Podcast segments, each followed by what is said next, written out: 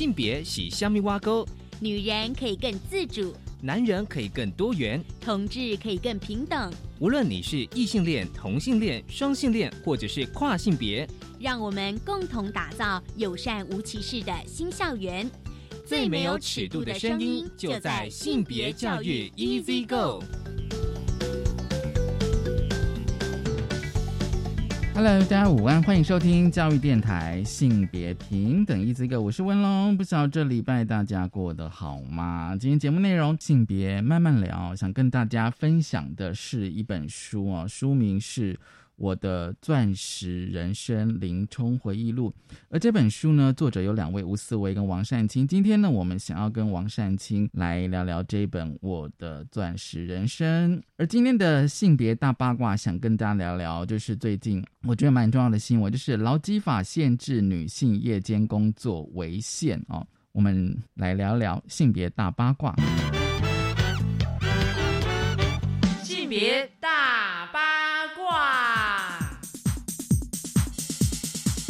今天性别大八卦，想跟大家聊，就是限制女性夜间工作宣告违宪。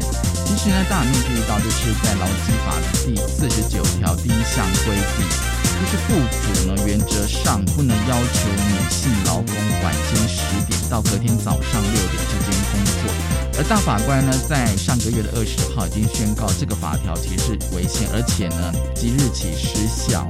所以呢，这个呃法条失效之后呢，两性就是男女的劳工呢，面临夜间工作的权利跟义务其实是都一样的。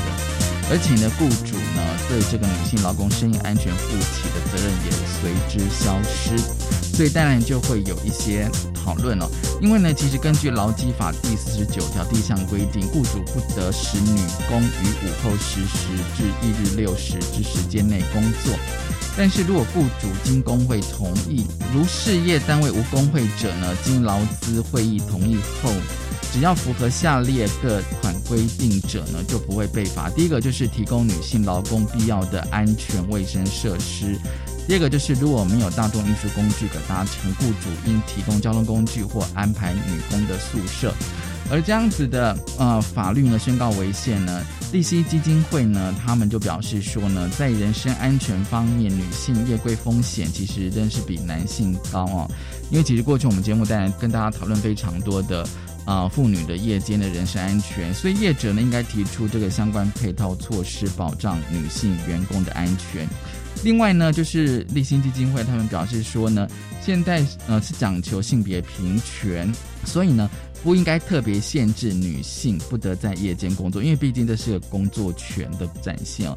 但是呢，男女两性确实在身心以及人身安全上有所差异。尤其呢，根据啊，就是过往的经验跟数据呢，就是夜间呢女性受害者的比率其实是相对于高的，所以呢，就女性人身安全方面，应该还是有相关的配套措施。另外呢，就是立新基金会，呃，他也举出说，像立新他们有个庇护所是提供二十四小时服务，那么他们为了让女性同仁呢不用赶在大半夜回家。因为是二十四小时，所以你二十小时一定要维持一定的人力，所以这个庇护所会提供女性员工住宿哦，可以安心休息到白天再离开啊。那立新也表示说，性别友善职场环境非常非常的重要。那么女性呢是社会中重要的生产劳动力，如果提供更为友善的环境。其实对于劳动参与率及生产力将有所提升，这个其实大家可以啊再再细微的观察。不过因为它现在宣告违宪，所以那个效应可能要再过一阵子，那个效应才慢慢的浮现出来。这是今天跟大家分享的性别大八卦，稍回来性别慢慢聊。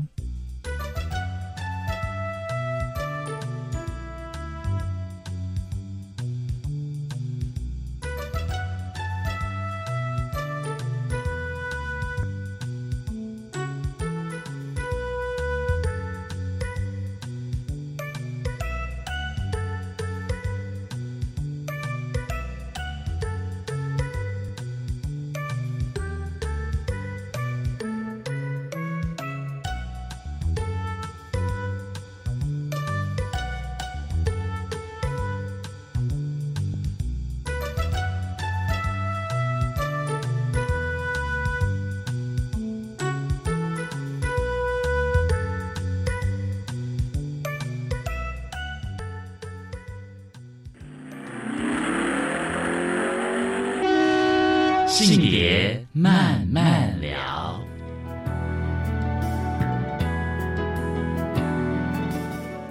欢迎再回到教育电台性别平等一 Z 哥，我是温乐。我们在进单元是性别慢慢聊，今天慢慢聊聊什么呢？今天慢慢聊，想跟大家聊一本书哦。其实，在疫情期间，我跟大家分享非常多的书籍，而今天呢，我们想要来谈一谈一本口述历史的书哦，书名是《我的钻石人生林冲回忆录》。其实大家听到林冲，我相信年轻朋友可能。对他不太熟悉哦，但是我相信哦，就是说比较呃长一辈的听众哦朋友应该都知道，因为林冲呢是在台湾战后第一位进入国际呃演艺啊影视世界的从业者哦，那也是极少数在歌舞剧三方面呢都说过专业训练的舞台的全才。而这本书呢有两位作者，一位是吴思维，一位是王善清。今天很高兴我跟我们。呃，连线录音的是王善清哦。那善清呢，他本身呃，除了是这本书的作者之外呢，也是历史学的博士。大家如果还有印象的话，其实呢，我们过去曾经也有呃，就是跟大家分享过啊，思维跟善清他们合著关于保种的书籍。善清你好，嗨，文龙好，大家好。好，今天我们想要跟善清哦，好好的来聊一聊我的钻石人生哦，临终回忆录哦。好，我先想问一下善清哦，因为这本书我发现哦，这是两位作者的呃专长哦，像你是历史学嘛哦，那思维吴思维他是戏剧哦，那其实我就是蛮想要知道说，哎，你们当初为什么想要写这本书？而且这本书是口述历史，像我翻完之后，我发现说，你们怎么去找这些史料，而把林冲的一生的那种生命经验编写成一本书？这本书其实哈，一开始它是那个中央大学电影文化研究室的诶台湾明星口述历史计划哈，它是一个系列的第二本。那第一本是白红，已经出版过了，大概两三年前。那因为之前那个老师们有觉得说，哎，那个台湾的那个这些前辈电影明星都正在凋零中，所以他们觉得有必要做一些口述史的保存哈。那所以老师们就启动了这个计划，然后就跟那个呃电影中心的执行长王军奇老师，他也是研究电影的，嗯，就就跟他做了讨论。然后军奇老师就想到说，因为林冲人生很大的部分的经验是在日本发展，尤其是保守那一个部分是等于是让他走上国际舞台这一段，所以军奇老师就跟李文琪老师推荐由我来处理这一本书。那因为刚好我跟林冲都是台南人，这样子，对对，所以你更有感觉嘛。对，所以军旗老师觉得很合适这样子。好，那刚好我就去跟你我，所以我就跟他们一起谈一谈，然后因为这样子。跟林老师做了一些讨论跟了解之后，然后我再找思维，因为有很大量的东西，我听老师的意思就是说啊，要做他人生口述历史嘛。可是林冲的人生一大半都在海外，对，好，还有东南亚这些，所以。我就决定找思维，其实是英日文系双修，然后研究所读戏剧，嗯，所以呢，我觉得这是一个专长上来讲，就是说，那我虽然是做口述历史，这个历史的部分当然是不管是方法论或采访，这个是没有什么问题，对，但是关于戏剧的部分还是需要专业，对不对？嗯，所以等于是说戏剧上还有表演艺术啊，还有就是我们可能要读大量的日文文献了。那因为有昭和时代的文献嘛，哈，所以我需要那个懂戏剧跟日文的朋友一起合作，所以我们两个就组成一个 team 这样子。那采访最重要的东西。当然是说被采访者的态度，跟还有最重要他的记忆嘛，哈。对对对对。林大哥在这个部分上，我们非常的幸运，就是说他自己有一个好习惯，就是可能是以前他是大明星的关系，他自己的各种资料简报收集的还蛮齐。哦，所以他自己会收集，他自己会收集他自己剪剪贴的非常好，所以对我们有一个好处是，至少我们不用去翻个三十年报对对对对对，不然我们就要自己去翻。但是他至少已经把。日文跟中文，甚至有些还有他跟泰国明星的表演，就他已经至少把他自己有相关的报道都先有做过了一点记录，这样子。那另一个部分是因为他后来拍电影的时候是邵氏电影，那那当然不用讲，那个香港邵氏他们做的很完整。那林林冲先生最可惜的部分的资料意识，是他当初在台湾台台语片那一部分。嗯哼。那那他拍过很多台语片，呃，那个是台湾战后有一段时间，就是台语片还蛮流行的嘛，对好对可是那一批，因为电影中心就是王君琪老师他们寻找过，就是现在只剩下一部，嗯嗯，其实都没有了，全部都没有了，嗯 很可惜。其实最可惜的反而是，嗯，就是战后的那一段这样。那那些他只能凭记忆，因为那个时候他非常年轻，那刚好是他最最早出道的时候，所以那些部分就变成我们只好用。很多，比比方说还有去访问别人哈，然后有一些东西，比方说，哎呀，白红还记得，然后谁跟他拍过片，别人这边讲一点，那边讲一点，然后我们会不断的去寻找相关史料，以后再去问他，哎，你记不记得什么事情？嗯因为你要叫他去回想大概年以上的事，其实他一时也想不起来。所以我们等于是自己首先要先把那一段时间的电影史跟那个明星等等等的状况先做一点了解，然后才去用一直用问的。所以这个过程其实是很冗长。所以我们这个访谈其实是。我们常常跟林冲聚会，然后就要一谈就六七个小时，一直问，一直问，一直问，所以一整天，所以等于是谈一整天呢。对，然后可能他也很努力配合，他会回家以后过几天忽然打电话给我，我跟你讲，我跟你讲，我想起一件事情了，这样哈、嗯所以他也很努力的配合。我觉得这本书能成功，真的是，嗯、我们当然是要很努力去收集各种资料，可是更重要的事情是受访者自己要有意愿。因对为回忆录这种对东西，有时候也有有一些人会哎，有些事我不想讲，对不对好啊，有一些事是我忘了差不多了，对不对？对，啊还有，嗯，在这整个记录里面最困难的地方是，因为你的年纪大了嘛，哈，你到七七，你到八十几岁，你一定有些事情会会记忆错误，对，就是就是，比方说会把五年前的事跟十年前的事可能不小心 mix 到一块去哦，嗯嗯或者是嗯，有些人不是在这个活动出现，是在那个活动出现，他会搞错，对不对？这是一定会有的嘛，哈，对，哎啊，所以这些东西的 follow by 的部分就变得很重要，所以这个东西就会变成说是对，没错，是我作为一个有历史学训练的，我必须不断的去鉴定你今天讲的这件事。事情的状况，因为有时候会跟他讲不对不对，这件事是一九六几，不是一九七几哦，然后再想一想，就是你是不是把哪一件事跟哪一件事搞错了，对类似这样的东西，对，对嘿，所以这个东西的确要由我自己作为一个历史训练的嗯锐度，嗯哈，这至少你稍微一听就会至少知道抓到不对，这个事情不是这个时代的这样。嗯那嗯。戏剧的部分等于是说，对思维用了很大量的精神去找日本方面的各种各种记录，嗯嗯但是这也是算是说运气很好的的地方在，因为日本的表演艺术，不管是电影、电视，可能还还有那个。呃，唱片这些都很发达嘛，哈啊，而且因为林冲的发展的时间是战后去的，所以那些资料，因为有一些战前去发展的，因为战争的关系，其实有些东西是不见了的，对不对？嗯，就是对，战后的人，反正他至少好一点，就是他已经他去的时候都已经是差不多一九六零了嘛。嗯好啊，那时候报纸啊、电视啊什么，至少就是说战后这些东西，就是你勤快一点的去整理，都还会有。而且因为那个时候也比较发达，就是像电视都会有电视周刊嘛，对不对？各式对各样的。对对哎，连载的，还有电影啊，那报纸啊、广告啊，还有就是其实有一些东西可能大家没有特别注意，就是说，哎，我们可能好像觉得我们的这些前辈艺人呐、呃，我们觉得啊，我们常在电视上看到他们啊，就没有特别有什么感觉。嗯可是其实，在日本方面有蛮多学者，像做文夏、做林冲，其实都有学者在做，嗯只是我们不知道。文夏甚至有美国学者在做。哦 对对，所以就是说，我觉得这也是我们后来在想，这个真的是，哎，别人外国人都把我们的前辈艺人当做重要的珍宝史料在做什么，我们自己没有在做。我想这也是中央大学他们很积极，觉得他们该来做这一件事情的原因，这样子，对。嗯嗯那我们也有参考一些别的学者研究资料啦。那像文夏的部分也很好，就是因为他记忆也还是很清楚。我我觉得这个都是算运气好的地方，就是呃艺人愿意配合，然后。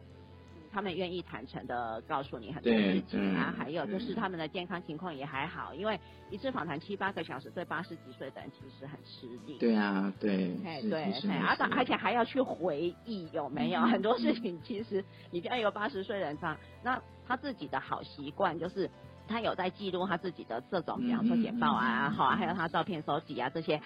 呃，也帮助很多一个那个呃，就是他的回忆啦。就是他翻的时候，他至少会想起来，因为很多时候我们是借着照片去回想的。嗯嗯嗯，好，他看到照片，然后想起来啊，对对对，所以怎么样怎么样这些，所以我想这几个成功是很多个因素组组在一起的。那我们运气很好，几乎几乎可以说每一项因素都至少有个七八十分，就是即使是最可惜的台语片那一部分。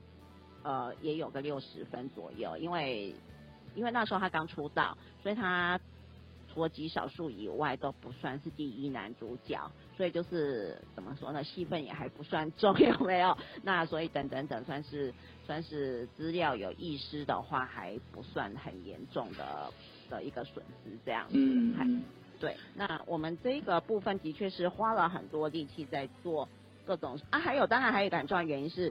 哎，这几年哈，台湾战后的那个就是战后的研究做了很多，对，那这个也，哎，这个也很有帮助，就是说，所以有助于我们去理解哎林冲在成长时候的台湾史。嗯嗯。然后，因为我们自己刚好对宝总已经有做过一些研究嘛，哈，我们也出过一些书，所以那个部分反而是我们比较了解，说他去日本是受什么样的训练跟怎么样的演出。嗯。啊，那他在台湾的成长过程，其实这里也是。呃，因为很多学者已经做了前面的这些东西，所以才能够让我们能够良好的把它放在正确的历史脉络里面，这样子，好，所以真的是一个口述历史是需要非常多不同领域的合作跟努力的这样子。对，而且哦，他书里面有提到说，因为他本身是男生嘛，哦，然后他想要从从事表演哦，我觉得大家要回到一九五零哦，甚至四零的那个年代的台湾。他说那个年代台湾的思想观念里面哦，就是男生的发挥空间是理工啊、医农、政商哦。那他家里面哦的一些男性哦，不管他长辈跟他同性的时候，全部都是走这一条路，但是他想要走表演，而且他要走的表演是舞蹈。我觉得这个在一九五零年代的台湾应该，而且他书里面有提到说，当他看到就是有男性的芭蕾舞者的时候，他其实是非常的惊讶的。对，没有错，他看到的那一位舞者是高周健先生，其实是一个战前就去日本发展的台湾人嘛。啊，就当然战前的话去日本很合理。那高周健先生其实在日本习武，那他也有组了一个团，有在演出，嘿，芭蕾舞哦，嘿。可是其实哈，这也是一个很悲伤的问题，就是他回来台湾，其实就是不太能够以这样子为生，不管是经济上或者是社会眼光上，因为一个男人以跳芭蕾舞为生，在在那个年代还是。太太前卫了一点，这样子。所以相对于日本，日本反而会比较可以接受这样。因为日其实也没有非常好，但接受度好一些，是因为因为这个有一个点在于什么呢？因为日本明治维新的时候其实是十九世纪末，不是就开始启动嘛？虽然说那个时候没有做得非常的到位，可是至少他们。因为有一种要努力的学习西方的情况，对，所以那个整个是整组的移植有没有？所以比较困难度比较没有那么高。就是说，因为政府有在推动，政府有在支持嘛，哈，那所以就是包括说女性跳芭蕾舞啊，学音乐啊，哈，学现代乐器这些。他那个是整套过来的，所以他们的社会接受度有稍微好一点，而且你不要忘记一件事，就是说日本本来就有歌舞伎的表演。嗯，对啊，对对。好，啊，歌舞伎本来就男人在演出，而且还是男人演女人，对不对？就是说，嗯，他们男性，当当然你这样讲说，我们也是有评剧啊，有那个歌仔戏啊这一些，可是不太一样的状况来说，我们在。华人文化，包括早期的时候的台湾的汉人文化里面，嗯，从事戏剧类就是最低等的嘛，有没有？有六十家之外，戏子是最糟的嘛，对不对？你就会发现很悲惨，说即使是在上海时代美人坊红成那样子，嗯嗯，可是总是在我们这一个所谓的汉系统的文化里面，嗯，再红也不过就戏。就是这样，所以对，就读书人，你可以去，比方说像辜政府，他们可以偶尔去客串去票戏，但是你的正职是银行家，是企业家，对不对？就是你那些东西，你只能玩票。他有说只能够娱乐或是休闲。对对，你你不可以真的变梅兰芳，但是你看我们很多党国大佬，他们都会唱评剧，对不对？嗯那可是这个逻辑就是比较不太一样，那个东西你可以这样做，当你拿去做玩的时候，那叫雅兴。嗯但变职业的话，那就完全另一回事了。所以嗯其实后来像台湾早期，就是说战前去日本的有几个男性的，算是舞蹈界的哈。哎、他们大概都有别的正职啊，就是他们不可以真的以舞蹈为生这样子。那如果是唱歌，就会好一点点。嗯好，唱唱歌或是那个啊，那作词作曲那跟另当别论，因为那个音乐家那就是完全没有什么问题嘛。音乐家这种事情，像许石他们那些这这都没有问题。那文夏很早就去学音乐嘛，哈，你去弹吉他唱歌，然后你看那个待遇差多多。呃，林冲有讲嘛，因为文潇是他哥哥的同学啊，他组个乐团到处唱歌，很多女生都都很迷他。其实这边有一个，对，嗯其实这边有一个，我觉得还蛮吊诡，就是说在当时一九五年代的台湾，那时候的男性，你从事音乐是 OK 的。那如果你要跳的话，对你跳民族舞蹈跳舞是 OK 另外另外对对，一。然后如果你要跳芭蕾，好像就是说，好像对于男性的嗯职业哦，就是在表演艺术这一块，好像有不同的标准，真的。嗯，对，有一个限制在面。不过那个时候，其实即使是芭蕾舞，在女性也不是很好的状态。就是说，因为以那个时候的民风状态，因为芭蕾舞毕竟有一个很大的特点是什么呢？就是在华人眼光看起来，她穿很少，就穿好像穿内衣啊，我觉得有人说就像是穿内衣这样。躯躯体过于暴露。你知道吗？就是说那个躯体过于暴露的部分，你看那那个腿啊，对不对？哈嗯，那个都太清晰了。甚至那时候他在台南表演完之后，台南的乡亲觉得说这个表演太糟糕了，就是呃伤风败俗，所以他本来已经要去那个彰化银行租场地，哦、就跟彰化银行的的物业，好、嗯租一个场地开舞蹈教室。嗯然后台南的那些父老乡亲们呢，去跟彰化银行施压，不可以租给他，伤风败俗的教育。所以，嗯，那个时候我们可以去想象说，好，你你就会发现很好玩。嗯，受了西方教育系统的，OK，弹钢琴很好，对不对？对然后小提琴也可以，对不对？就是乐器是 OK 的这样子。哎，乐器是 OK，因为乐器是有规定在他们的国民教育里面的，战前就这样了，就是音乐教育很重要。好，所以所以学习教育、学习音乐算是，甚至唱歌，因为唱歌也是排在那个小学的教育就有唱歌课，对不对？嗯那中学就要学习乐器课，所以这些东西呢，音乐算是属于就是说国家教育系统里面承认的。。嗯然后身体的部分其实是体育。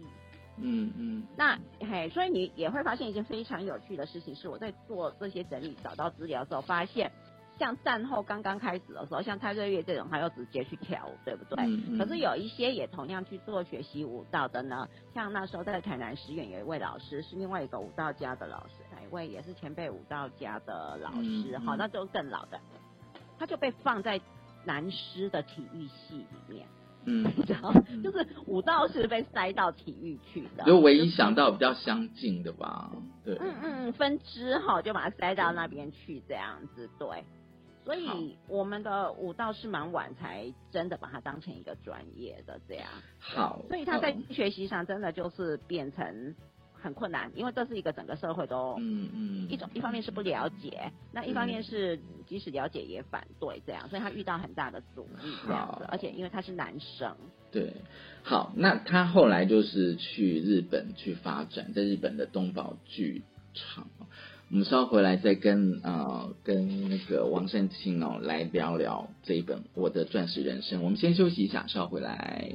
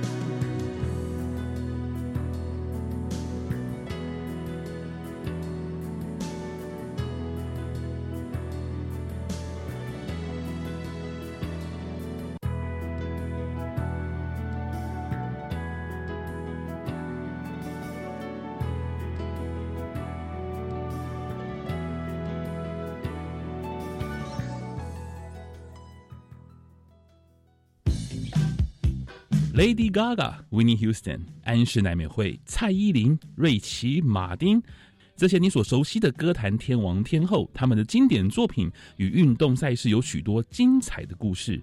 乐坛和体坛息息相关，相辅相成。现在就到教育电台官网 Channel Plus 点选主题频道，搜寻体育风音乐，为您送上最精彩的运动主题歌曲。Connect the world，哈，与世界接轨呀！教育部补助公立国民中小学校与国外姐妹校互惠机制实施计划已经开放申请，到九月十五号哦。欢迎公立国中小学踊跃申请。那要怎么做呢？以网络视讯，透过主题式规划，结合技能、语言、文化以及国际笔友等交流，同时用参与国际专案计划等方式，提升学生对语言学习及国际交流的热情。以上广告，教育部提供。大家好，大肠癌真普遍，每二十人就有一个人有大肠息肉，可能会变成大肠癌。平常时爱少吃烧烤红肉，多吃彩虹蔬果，控制体重，多运动，而且爱定期筛检，及早发现，及早治疗，好够今后哦。大肠癌唔免惊。以上广告由国民健康署提供。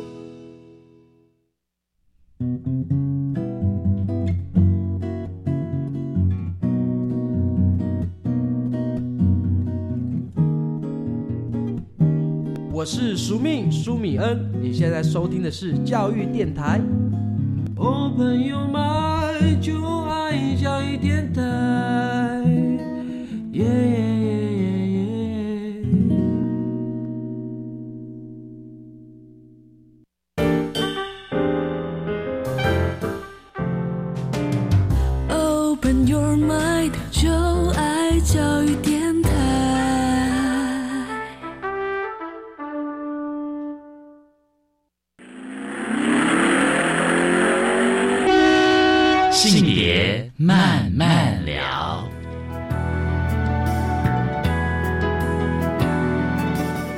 欢迎再回到教育电台性别平等一四个，我是温乐。我们今天进单元是性别慢慢聊。今天我们跟大家聊的是一本书《我的钻石人生：林冲回忆录》。很高兴我们邀请到了这本书的作者。其实这本书有两位作者，一位是吴思维，一位是王善清。而今天呢，跟我们录音的是王善清哦。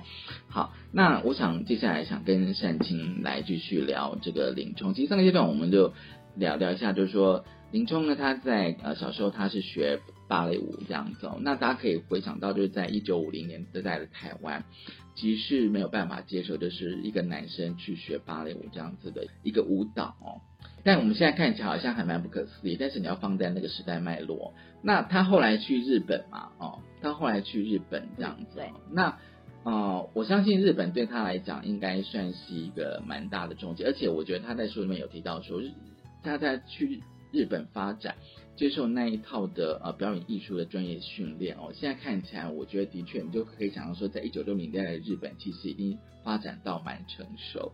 然后他到日本是到日本的东宝剧场去表演，对不对？哎，对，就是东宝集团，它有好几个剧场嘛。嗯嗯嗯。那呃，其中一个就是那个东宝，我们今天讲，就现在都是宝总在表演，可是那个时候，对，因为那个时候宝总没有办法像现现在这样一年四季都一直有演出这样。演出，嗯所以中间会有一些空档。嗯那有空档的时候，就会是东宝嗯嗯去表演。那呃我们这个差别是什么呢？宝总那边的演出基本上全就是所有的演员都女性，嗯但是如果是东宝这边制作的剧呢，就会有男性。这就是为什么他可以出一起在那里演出的关系，因为他其实平常人都会说，哎，他去宝总发展其实不太对，因为。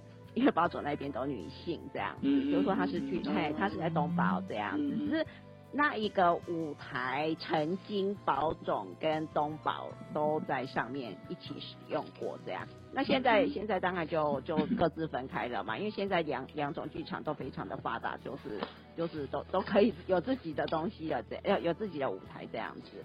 嗯嗯。那他嗯去演，可是也因为这样，他的表演方式还有装扮方式受到宝总影响很大。很大吗？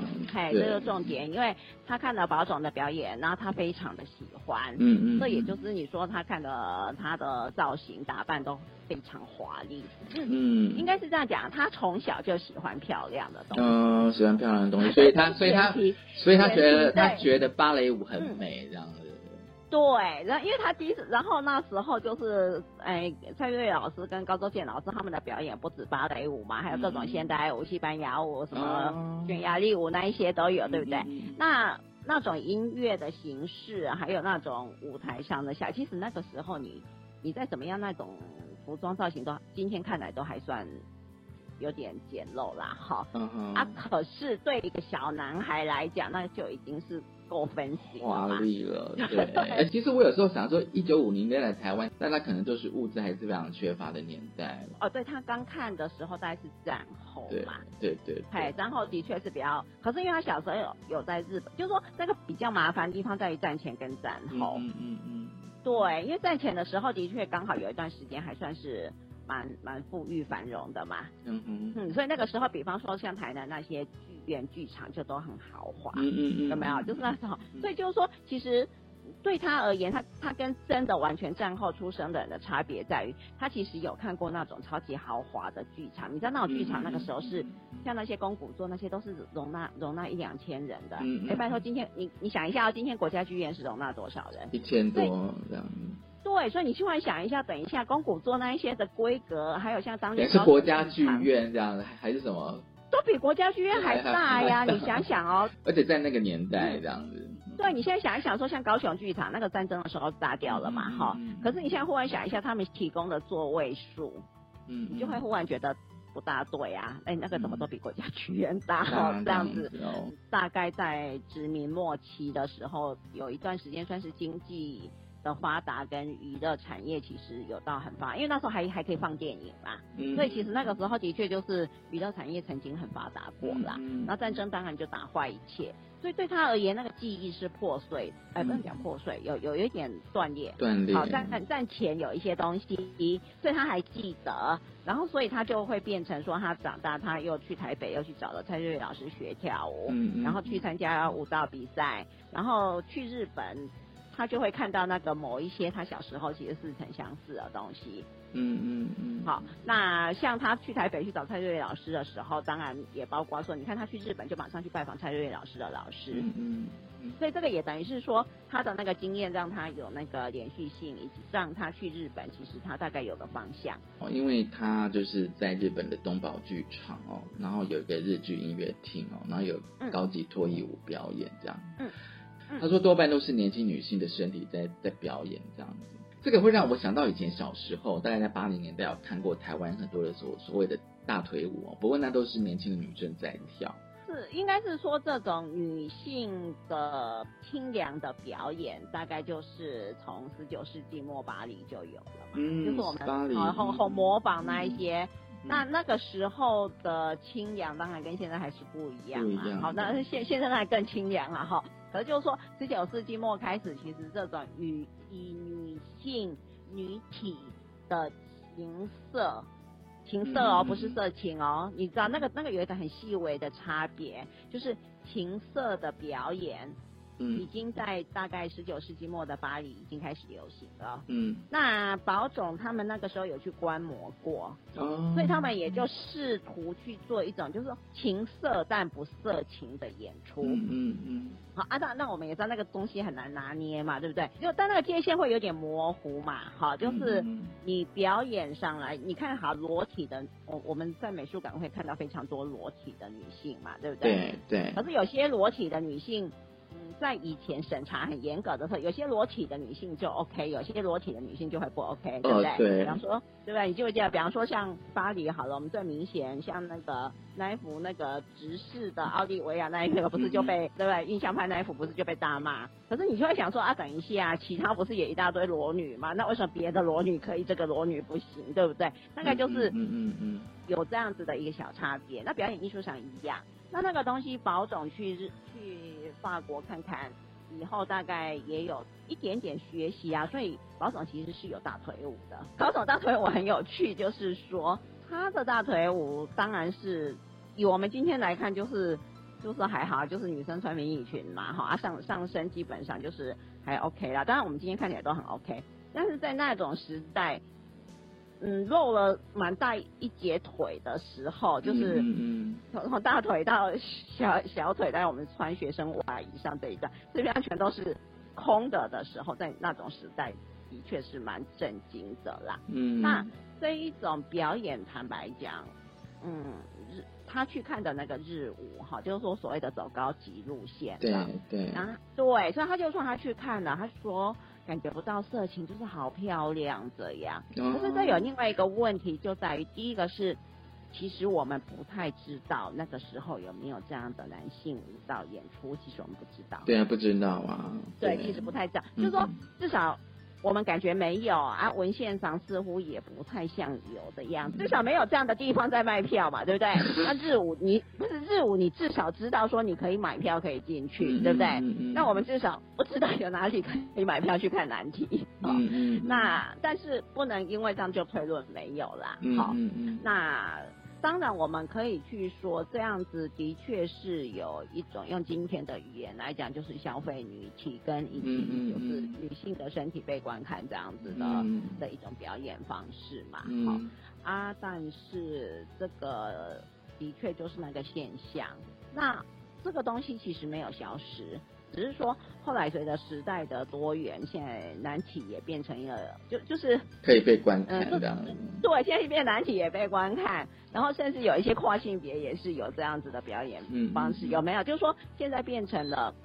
可是那个差别可能是什么？那个主动性跟被动性啊，主动性跟被动性，嗯，对我今天就说以前可能你就是被观看、被消费，可是可能随着现在的这一种状况，因为现在比方说你可以决定你要不要做这样的表演者嘛，对不对？对。而且你也不是说去有这样的表演就不能做别的表演嘛，嗯，对。好，所以对对，所以说现在那个状况可能还是不太一样，所以比较不能完全说哦，只要有。露身体被人家看就是被消费这样子，因为现在的人对于展现自己的身体的想法是完全不不一样的，是这样。对啊，我可能很想露啊，对不对？现现在我是有很多这种，那是完全不一样的，就是是我想露啊，并不是说。我觉得或者是说，因为现在的那个就是科技媒体哦太发达了，大家可能会透过上传自拍的照片。对。就是我就是想要露给别人看这样子。对，而且因为现在的人对身体的那个概念，我觉得是完是完想法是有点不一样的。对，因为你要去想一个事情是，以前那种时代是一种，你女生要是这样被人家看的，那你就完了，你这辈子就会就会像蔡瑞玉她哥哥讲，你会嫁不出去，有没有？因为他跳的舞蹈，大家觉得他身体裸露，而且跳的舞。露太多以外，还有你居然跟一个男人这样有身体接触，嗯，因为跳跳芭蕾舞会有个男人嘛，对对对对，那那个男人可能会把你的手，比方说放在你的腰，或是把你，或者说把你举起来，对对，那这个这个人不是你你先生啊，这样就完蛋了，可那只是个，那只是舞伴呐。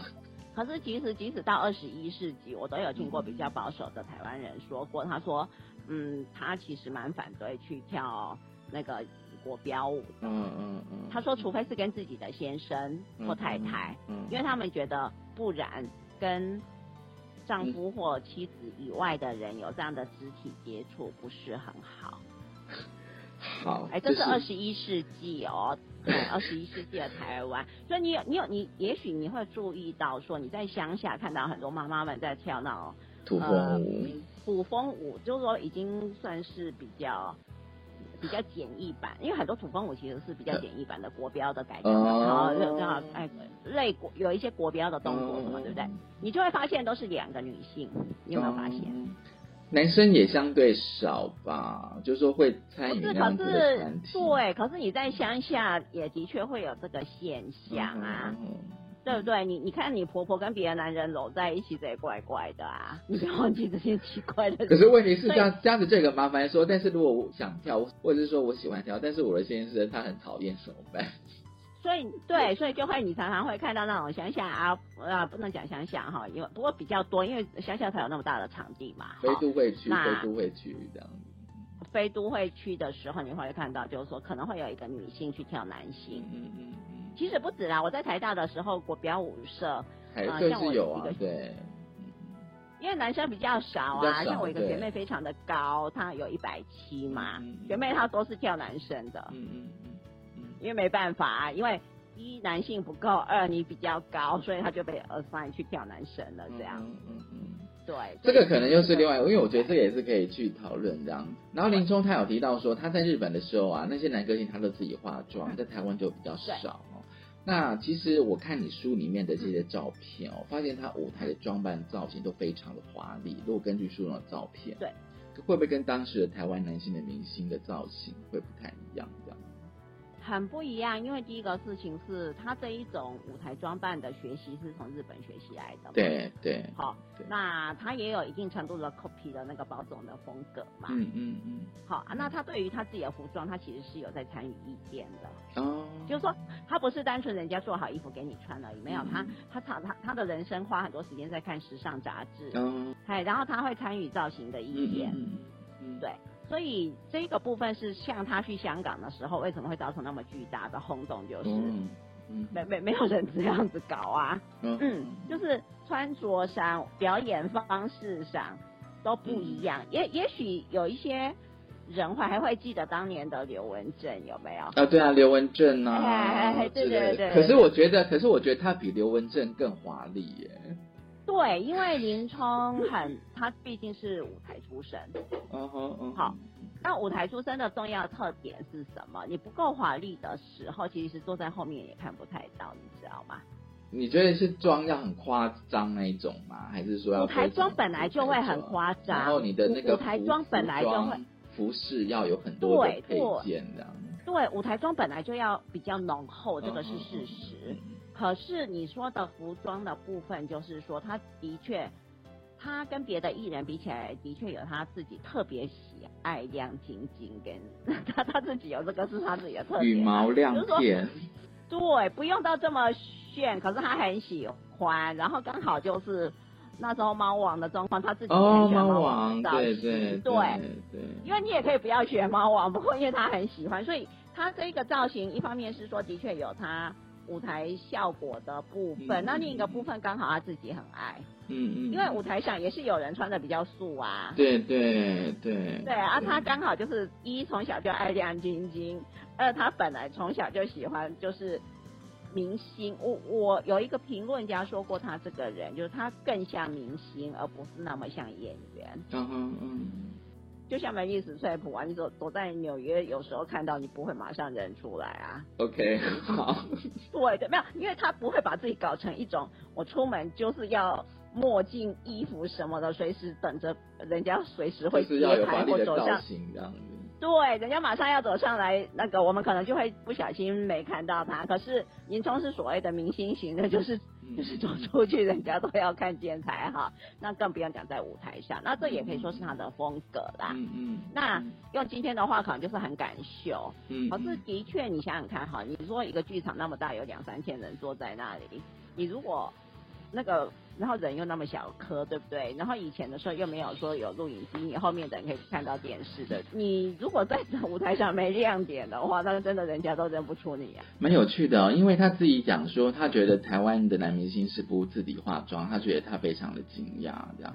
对对对，他们在日本的训练是这样，对所以他们会怕说，万一今天化妆师有状况，今天有什么什么状况的你要，自己化我我你要能够自己化，好像这一个东西比较像是日本人做的那一种训练，就是因为有一个东西可能大家很不了解哦，像宝总这么的大的剧团，对不对？嗯。然后他们的资源如此的充沛，他们甚至连作曲、作词那个乐团都是可以独立的专业的人在做，甚至连做假发都是专业人在做，对不对？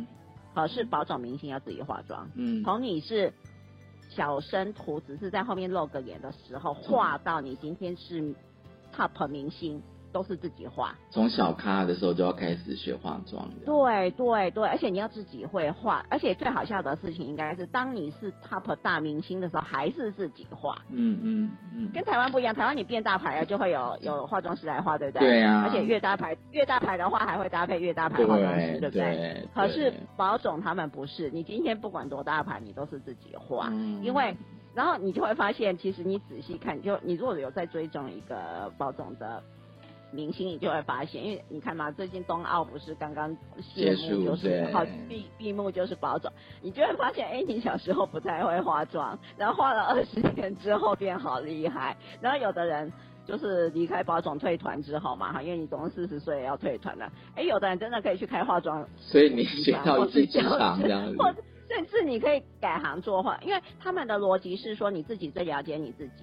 哦。啊，还有你要如何呈现？哦。你知道我意思吗？你要如何呈现你自己？嗯嗯。你希望你是以什么面貌被你的观众认识？嗯。那化化妆师帮你化，就是哎，我觉得你这样比较好看。嗯。那你也许会参加意见。嗯嗯。好，可是你自己画的话，这是林聪跟我讲的，他应该是台湾第一个把假睫毛搞回来台湾的男艺人。应该如果跟你这本书呢？对对对。对，在他之前，台湾的男性甚至不知道什么有假睫毛这种东西呀。然后，而且假睫毛不是女人贴的吗？怎么会有男人贴假睫毛？这太可怕了吧！还娘娘腔之类的，有没有？哈。对。然后还有啊，像他会敷脸呐。嗯。这这个在当年也是很震惊啊，因为因为没有男人在敷脸。我觉得就是说，他其实他其实像你刚刚讲的这些事情哦，但你今天看来觉得还好，我觉得好像男生化妆假睫毛敷脸这样 OK，可是你要回到一九六零年代那。那个脉络，你都会觉得大家觉得哇，怎么男生有这样子？好，好，我们先休息一下，稍后回来。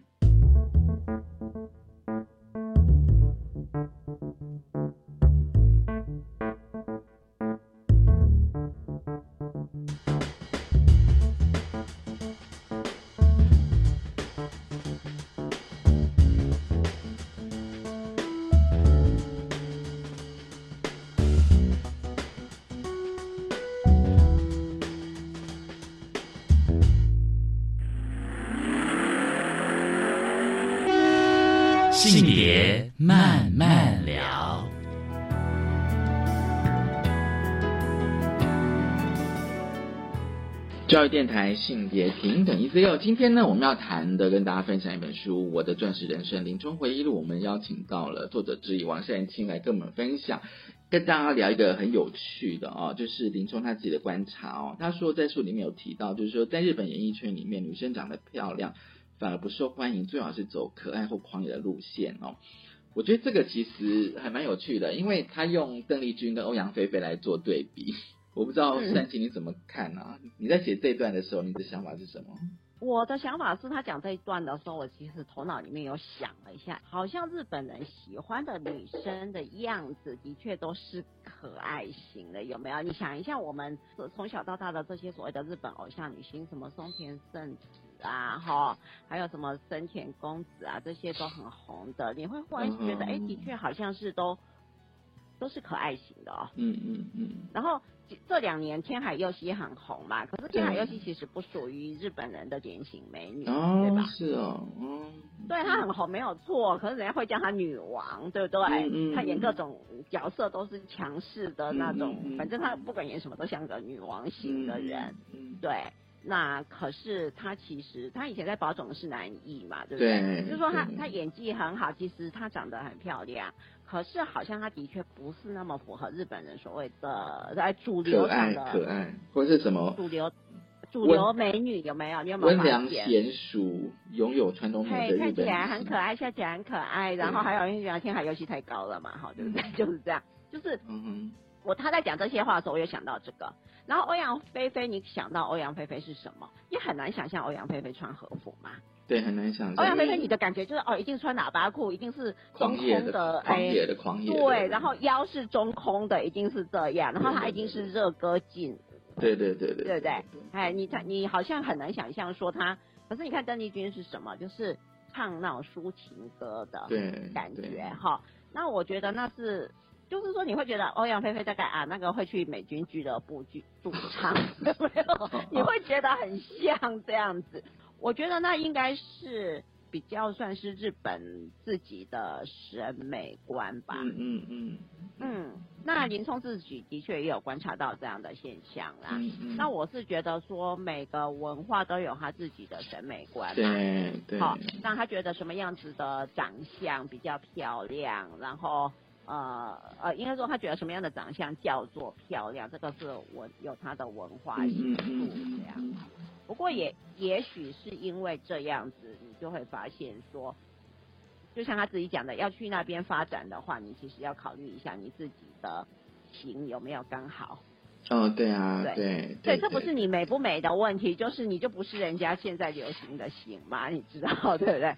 嗯，我记得张曼娟老师有写过一篇文章，就是在说，其实林青霞走红的时候，其实林青霞不是当时我们社会上认定的美女，她甚至太高，太我觉得应该说是想象的美女吧，想象中的美女。对对对，可是而且甚至是包括她的长相太怎么说？你看林青霞是可以演东东东演东方不败的嘛，就是说她感觉太哎，她的长相五官很清秀，而且甚至有点中性，嗯嗯，好不柔媚，不是。然后可是因为张曼娟老师是说，出现林青霞之后，其实在我们的审美观上跟哦，应该是说对美女的定义更多元了一些。嗯嗯 嗯的时代对美感的那个 range 有越来越大。嗯 那我们今天就会觉得邓丽君是美女，欧阳菲菲也是美女，我们不会觉得一定要取，我们不会觉得一定要各有特色一嘛。对对对，我们不会觉得一定要取一，或者是一定怎样嘛。好，可是那个时代也许是审美观也有比较单一啦。哎，那也不是只有日本的现象啦，我觉得好像可能也是会有。也是，然后即使是欧美，有一段时间不是大家都会说，哎，大概是什么样的？就好莱坞荧幕上大概都是怎么样什么样子的美女，大概那样才会红，不是这样吗？对啊，对那对，对，那也许你会红，但是没有人觉得你是美女，对吧？也是有那、。可是，嘿，啊，每个时代有他自己的美女的形象嘛。比方说 Sandra Bullock，你拿去那个一九六零，啊没有人会觉得是美女啊，对不对？哦，那梅格莱恩这一种，那个不是更后期的吗？好，嗯，可是你如果拿它去跟以前当红的时候那种葛泰葛泰一家宝，那不是觉得那也长得差很多，对不对？就是我们可以去理解说，那个审美观其实也是每个时代都有都有差异。每个嘿嘿嘿时代变动，所以我觉得女生也不要太介意说，哎，自己有没有符合一个时代的审美观，因为搞不好过二十年，其实人家都觉得你你是大美女也说不定这样。即便是男生也男性是吧，也也是啊，就是每个时代的啊。但是我觉得像林冲，他在嗯一九六零年代就已经这么的华丽，我觉得真的还蛮不简单。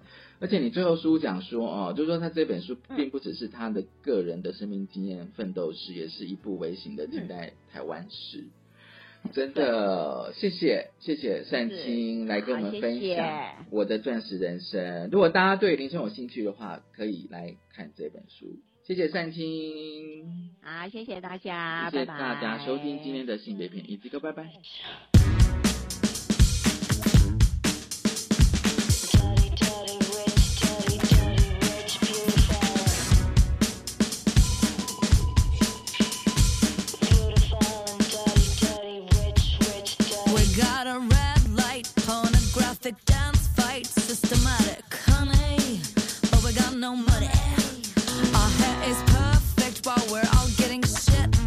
It's automatic, honey.